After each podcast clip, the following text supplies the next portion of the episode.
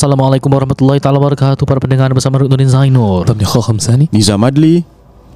Baik lambat. Jerman Anda semua sedang mendengar rancangan Kisah, Kisah Rukia Rukia SG.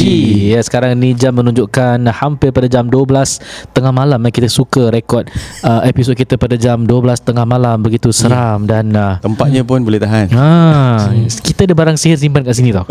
betul betul betul. Kita tak bedek. Jujur Kita ada barang-barang sihir kita simpan sini kita akan review in future episodes lah. So kalau ada pontianak ternampak jangan takut eh. Hmm.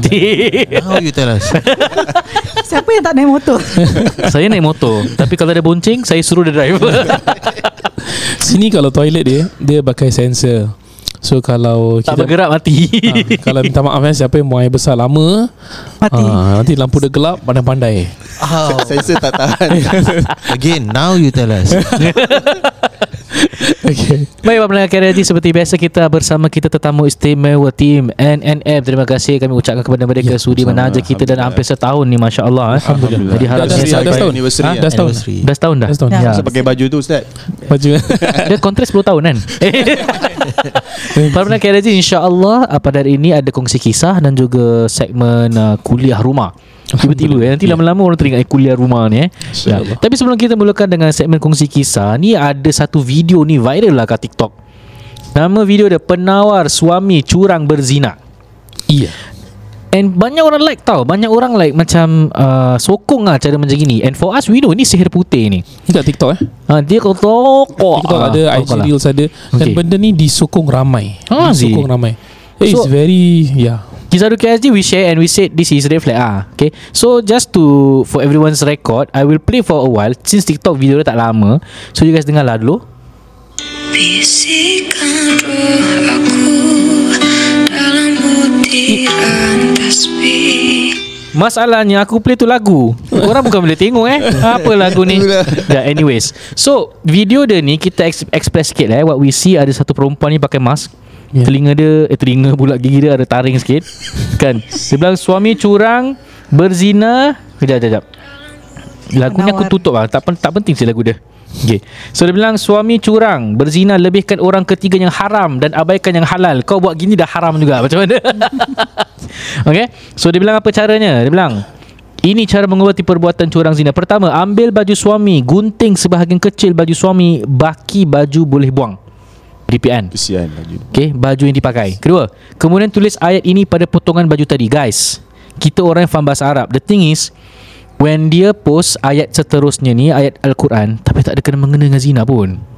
Okay Kita mungkin boleh I play. So Apakah ayat yang sudah tulis? Dia bilang Ya ayuhalladzina amanu Awfu bil'uqud Uhilat lakum bahimatul an'am Illa ma yutla alaikum Ghaira musal Muhallis said Wa antum hurum Innaka yahkumu ma yurid kalau kita tak faham bahasa Arab The thing is dia tak bilang translation. Okay Ustaz jom kita kita bedah sikit ayat ni eh. Ya ayuhalladzina amanu Wahai orang beriman Aufu bil uqud Maka tepatilah janji kamu. Uhilat lakum Dihalalkan kepada kamu Bahimatul an'am Makanan makan Bukan makanan Binatang-binatang penyembelihan.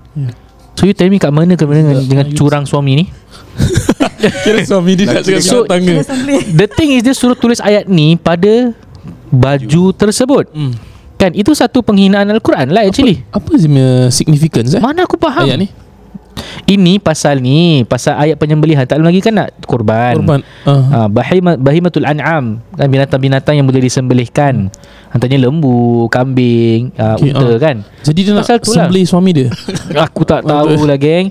So sambung Dia bilang kat sini TikTok Baca ayat ini Selepas selesai Tulis ayat tadi. So dia baca Allahumma bihaqqi hazihil ayah Okay dengan hak ayat ini Tish syarifati Tish syarifati Oh ayat tish syarifati Dengan ayat yang mulia ini Dia bilang kat sini Umhul zanna Hah? Umhul zanna tu apa? Ni ayat lah Ha, tak tahu lah Ni macam okay, uh, Sama sementara Ustaz Arun Sebelum nak baca ni Hmm. uh, I think I, I know the relevance Yang uh, ayat tadi Dengan suami hmm. Itu means um, Bagaimana dapat menundukkan Sebagaimana uh, Nabi Apa ni Menyuruh ayahnya Membenarkan ayahnya Menyembelihnya I think that's the relevance Betul I don't think so Tak- tak kena mengena juga, eh? Tak ada kena mengena oh, Okay then tak ada kena mengena Tu uh, entah masuknya kisah Nabi Ibrahim Ah, Nabi Ismail kan? Ismail, tak. bukan, eh? Eh, Ini pasal uh, binatang-binatang yang halal disembelih Halal untuk dimakan. ya. Ya. Ini surah. Al-An'am tak silap. Kalau Ya. kalau silap minta maaf eh. So dia bilang Umhul Zanna uh, wa zaira min qalbi. Sebut nama suami berbinkan ibunya. Kau tengok Hmm. Sebut nama suami berbinkan ibunya Ni semua sihir tau Sihir putih ni Hmm. Fa innaka fa'lum Lima turid Wa annaka arhamur rahim Sesungguhnya engkau mengetahui Apa yang kita ketahui Sudah tulis ayat Quran Dah tulis dekat baju tadi Yang dah koyakkan Lepas tu baca doa ni Lepas tu dia bilang Lalu potongan kain tadi ditanam di kubur orang yang kau tak kenal. Astagfirullah. Dia tanam kat kubur family aku Aku memang Ketika menanam baca ayat ini, you see ini namanya sihir madfun. Jadi siapa yang like dan ikutkan di ini aja sihir geng. Okay. Like, Ketika menanam share. ayat dia bila menanam Ya. yeah. baca ayat ini dia bilang baca ayat lagi uh, sebagaimana telah mati orang punya kuburan ini mati jugalah zina dan cintanya daripada hati si sebut nama suami berbingkat ibunya maka dengan demikian insya-Allah perbuatan zina yang sudah merajalela Astagfirullah. akan mati kau nak hapuskan satu dosa kau buat dosa yang lagi besar iaitu syirik hmm. iaitu dengan menggunakan sihir eh? So siapa yang mendengar podcast ni tak kira anda di Singapura di Malaysia di Brunei di Indonesia dan juga Australia. di Australia. Hmm. hello there mate. This is sihir Appreciation. All this is sihir It's the kambing berry-berry hey. Like meow. dah, dah syirik lah kan? Alhamdulillah So this is perbuatan sihir dan you guys yang suka yang dengar Ya. yang ikut please eh uh, timbulkan kesedaran. Nanti I think we should do a video of a video reaction lah eh. Betul. Tengok video ni. Tapi kita kalau buat video reaction ni kat TikTok, kat YouTube, I think ramai orang akan tak suka. Trust me because diorang punya followers ramai. But Oh. doesn't matter, kebenaran mesti ditegakkan. Ya, kebenaran I mesti think, ditegakkan. Uh, jujur eh kalau para pendengar KLZ yang budiman, kalau tak you daripada Malaysia, Indonesia, Brunei dan Singapura, you tengok you you tengok TikTok tu please gunakan uh, kebijaksanaan yang Allah berikan atas ilmu yang telah Allah turunkan kepada kita jangan sekam tu jangan kita jangan sokong you sokong makin ramai lagi akan ikut Bayangkan uh, nanti kebatilan pada hari Itu yang dia kata Dajjal nak datang ni Dia bukan rusakkan dunia macam biasa Dia rusakkan minda orang Yeah. dia akan kasih benda ni semua dia normalize benda ni. Ah macam sihir ni macam semua orang boleh bikin. Ni macam DIY sihir. No, you, ah you bikin sendiri. Astagfirullah. Ah semua boleh. Ah be careful. Be careful. Ya. Yeah. Dukun tak ada business Ini Diorang- ni kalau dia buat TikTok live ramai. Dia boleh ribu-ribu Oh. And diorang boleh give Dia boleh bagi gift Lion Whale Dan itu semua Consist of money So contoh kalau lion tu I think it cost about thousand dollars Oh really Ah nanti TikTok kan ada tax lah dan sebagainya nanti diorang dapat a few. Yeah, so uh, I think TikTok is the next wave of orang sebarkan benda baik dengan cepat ceramah-ceramah and at the same time uh, benda-benda batil juga dengan cepat. Careful. Wow I got I got no comment lah. Here we are trying our best to talk about Rukia Syari and then people like spell sihir. They spell sihir just like that. Eh main ya, dah. ya memang kita sengaja untuk berbicara perkara dalam Ya. bentuk uh, ketoran tu santai lah eh. But the important information is that please do not amalkan sihir dulu sebesar sih. Alright? Ya. Okay. Dan kelakar dia suruh tanam kat tubuh kubur orang tak kenal. Ha, orang ajar kan? betul. ya, tak Cina pasal-pasal. boleh. Ha? Oh, sih kalau buat Cina dah kena tangkap sih. Yalah. Kan? Itu kira dah. Lah. Kira dah considered desecrate. Tapi Ah, kubur, kubur orang Islam ni dia more macam banyak tanah sikit tau. I think diorang tanam semua kat kubur orang kita pasal ada tempat nak korek. Speaking of which, I've Yeah. encountered this in one of my rawatan. So this pasangan suami isteri I think dah pernah cerita lah. So, suami isteri ni dia kena gangguan, dia pergi jumpa dengan this perawat, perawat bilang, "Oh yang sihir kau ni kau punya ex mata air." Hmm. Bawa gambar dia orang. So yang lelaki ni ambil gambar dia, yang perempuan ni ambil gambar dia, dia tengok, ah, dia baca-baca. Gitu. Dia dah baca-baca.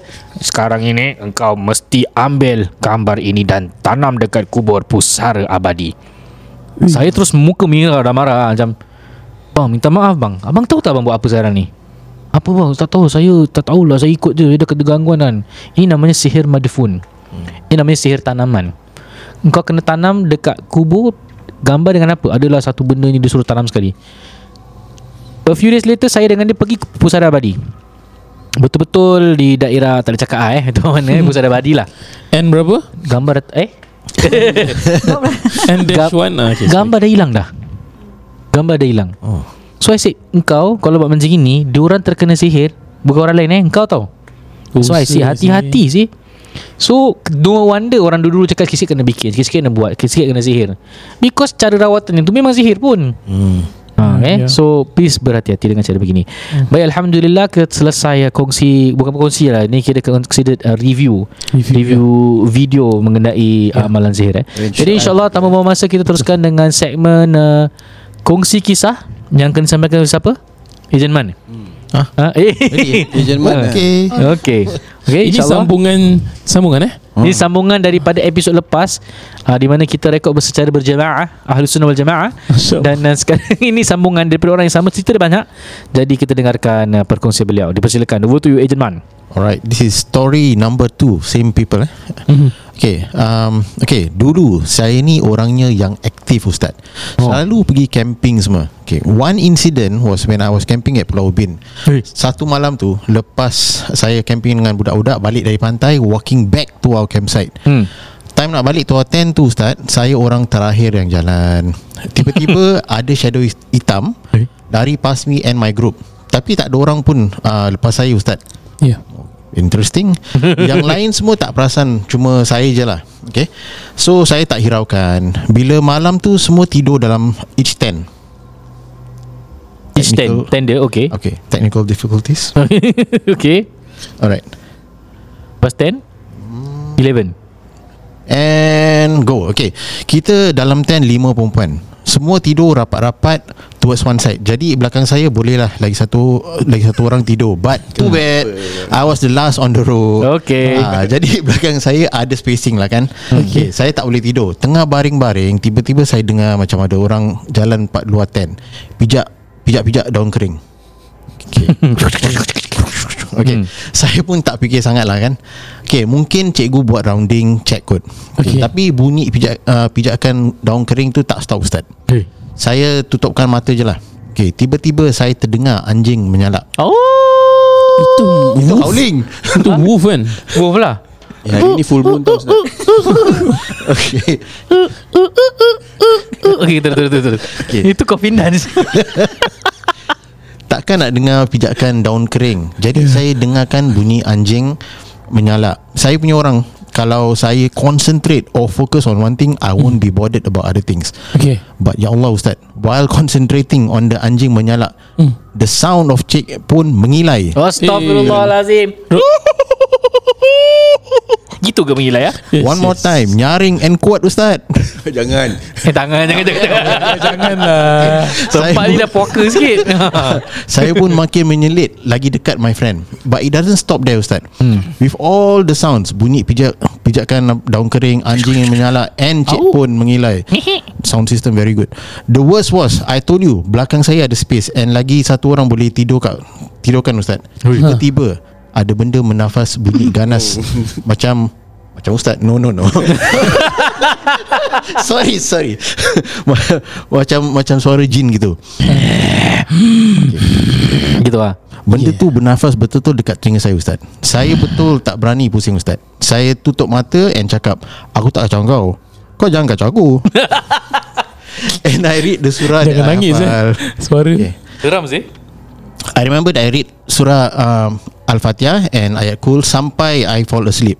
Okay. Dah boring lah tu. Boleh I, buat apa? I never tell to anyone But only certain people About this story of mine. That was one experience And every time bila ustaz Selalu buat suara jin Meremung bulu rumah saya. Sama. Ingatkan kejadian saya. Oh. Okay. Ya itu salah satu cerita lagi. Ada lagi satu cerita nanti Later in the end of the episode Kita akan ceritakan. Now Seperti dia ni uh, Ni campsite dekat mana? Dia bilang Pulau Ubin eh? Yes Okay um, Orang kalau camping Selalu gangguan dia sama. Rustles of leaves Pokok mesti ada orang mengilai Dan bunyi anjing menyalak Dan uh, uh, Ada hadis eh Kalau anjing menyalak tu Kita kena isti'adah Minta lindungan Allah Kerana dia nampak jin Kalau ayam yang berkokok yang berkokok nampaknya malaikat. Ya. Ha, kalau ustaz yang bersin itu lain. okay, so terima kasih ucapkan kepada Ejen Man dah di atas kisah yang menyeramkan tadi. Hmm. Seram ni. So so tak ada banyak benda yang saya nak kupaskan jadi insyaallah nak ya silakan. boleh? Ya silakan. Okay Biasa kalau tempat-tempat yang You cakap tadi ada spacing Di spacing tu biasanya ada syaitan. Tak lah gurau je. Sabar Yang bukan sahabat kira rapat kan eh? Korang jangan dah nak pukul 12 eh. Tak cuma uh, Kisah di Pulau Ubin ni Saya rasa para pendengar KRZ yang beri, You banyak tahu cerita. Uh, Kita tak naklah cerita semua Cerita-cerita seram ni Cuma saya teringat Satu Ni sekolah agama lah eh. Pernah ada excursion dan excursion tu mereka datanglah ke tempat Pulau Ubin tu uh, selain daripada pengalaman buruk ni mereka juga dikejar oleh babi hutan okay. Betul betul betul betul betul. betul. itu tak important sorry Oh, I remember one story I can share Pulau Ubin. Okay, sekejap, Ya, lah. nanti ingatkan ya. Okay, so lepas ni uh, lepas ni pula. So ceritanya budak budak-budak sekolah agama ni pun enjoy dan sebagainya. Dan mereka adalah budak-budak ni kadang nakal sikit, tenang-tenang pokok kan, ambil ranting campak-campak batu dan sebagainya. Kemudian bila mereka sekembalinya mereka di tempat pengajian mereka, saya tak nak cakap kat negara mana ya, tapi Pulau Ubin tu yang Pulau Ubin lah. Cuma sekolah agama ni tak boleh specify. Hmm. Okay So mereka balik ke sekolah agama mereka Kemudian uh, A series of A series of rasukan berlaku serentak Hmm. Just after balik daripada Pulau Ubin. Dan wallahu alam kita tak tahu kita tak nak cakap apa sebabnya tapi biasanya kalau pergi excursion ni kemungkinan benda-benda ni akan berlaku. Jadi ibu dan ayah kalau sebelum nak suruh anaknya pergi ke sana uh, Rukia dulu. Bukan bukan rukiah. Kalau, kalau semua budak madrasah rukiah kaya kita. Tak boleh lah. Tapi contohnya Kalau disuruhkan anak-anak tu Pertama jangan cakap sembarang. Jangan kutip-kutip benda-benda tak perlu. Jangan simpan barang Betul. Ha, Jangan bawa balik Jangan ambil-ambil. Kemudian kalau ada tempat-tempat Sembahyang orang agama lain Jangan kacau juga. Uh, Dan apa ni lagi satu uh, Di sana tu Ada amalan yang patut diajarkan kepada anak-anak. Basic-basic lah. Ayat-ayat yang biasa suruh dibacakan. Dan benda-benda ni you tak boleh salahkan guru-guru mereka tau. Because murid kalau dah berpuluh Dah beratus Susah nak kontrol. Dan benda ni kita harap tidak berlaku lah. Jangan takut nak pergi Pulau Ubin Maksudnya ni kat mana-mana boleh berlaku But kita kena ada some preparation lah eh Lagi-lagi yang kita bawa students Jadi kalau guru-guru preschool ke apa Guru-guru sekolah menengah You tahu you akan bawa Guru-guru kena jaga amalan juga Jangan kosong-kosong Because apa-apa berlaku Dia will depend on you tak kisah kalau agama ke sekolah sekular The, Yang penting kita jaga yang sebaiknya InsyaAllah Ustaz baru balik umrah kan Kalau pergi tanah haram tak boleh bawa Ay, Mana? Binatang ah. Tak boleh ambil Batu-batu. Batu. Batu-batu. Tak boleh, tak boleh. Kita tak boleh ambil benda-benda daripada Tapi tanah haram. sebahagian daripada amalan sihir suruh bawa balik tau. Hmm, Ha. That's why I cakap You buat benda yang melanggari perintah agama Itu dah jadi item sihir lah Tapi kan uh, Saya pernah bawa balik Macam satu flute tau Macam apa ni Tak actually coklat lah flute tu Tu coklat fruit lah Aku aku pun Okay, beli sorry, sih sorry, tu sorry. Sedap Sorry. gila ber Sorry, sorry. Anyways saya ayam al-baik Ah, Al-baik, tu, ya. Al jahat tu Dia ada tozaj kan Tozaj Ah. ada ayam Oh, maksudnya. Saya InsyaAllah sebab Tapi satu cerita yang nak ceritakan pasal Pulau Ubin I don't know if this is Being shared by kawan-kawan. It, Satu Pulau Ubin is Ini cerita betul. Uh, Diorang nampak babi hutan Hmm. Malam-malam. Diorang camping kat situ lah ba- Babi hutan. Hmm. Babi hutan tu lari Kat belakang tu ada benda ikut. Uh, Pontianak kejar Pontianak tu kejar, kejar babi hutan Member dah, dah, dah ketakut. Kau tak nampak babi Memang kau takut lah. Ah. Apalagi kau nak pontianak lepas tu? Ha, Besok dia demam. Ha, Tu Tak- satu cerita. So member tu kena kejar dengan tak tak tak tak. Dia tengah macam jalan trekking malam-malam. Dia nampak. okay, Dia nampak babi hutan. So confirm babi hutan. Ha. Bila dah jalan tu Yang belakang dia Pontianak tu yang kejar. Oh that means babi hutan pun lari. Nampak pun tak nak. Pontianak tak ada. Pontianak tu dah kenapa? Tak ada kerja lain Kerja, kerja babi. Tak ada kerja lain. Ha, Betul lah. Itu satu. Nombor dua I don't know if it's pulau Ubin atau pulau lain. Okay. Whereby di pulau ni Dia akan nampak ular sebesar tidak? And everyone kalau datang nanti Akan nampak uh, ular yang besar sekali lah Hmm. Besar dia tu dia bilang macam besar macam pokok tau. I don't know if it's pulau Ubin Atau pulau yang ada NS tu. Pulau Tekung eh? Tekung kan Pernah dengar tekung kan? Tekung saya tahu tak boleh bawa Babi. Babi. Tak boleh bawa daging babi kan? Ya nanti Memang something ada. happen ada, lah. ada kerajaan babi Tak boleh bawa. Memang betul eh ya, be- Betul eh Kurang ajar dia bilik kita. Tengok kerajaan babi. Mentang-mentang kita tak pergi Tekung Dia dah kena influence dengan kita lah ni. Ha. Saya dulu tekong komando. Iya eh, Kita tak kena NS Tapi I, I'm sure you guys pun pernah dengar cerita pasal di Pulau Tekong Ya. kan? Banyak Dan saya pulau-pulau punya lah. pengalaman kat Camp Christine. Kat mana? Pulau Ubin? Camp Christine kat Singapore Kat tempat uh, Serimbun Serimbun.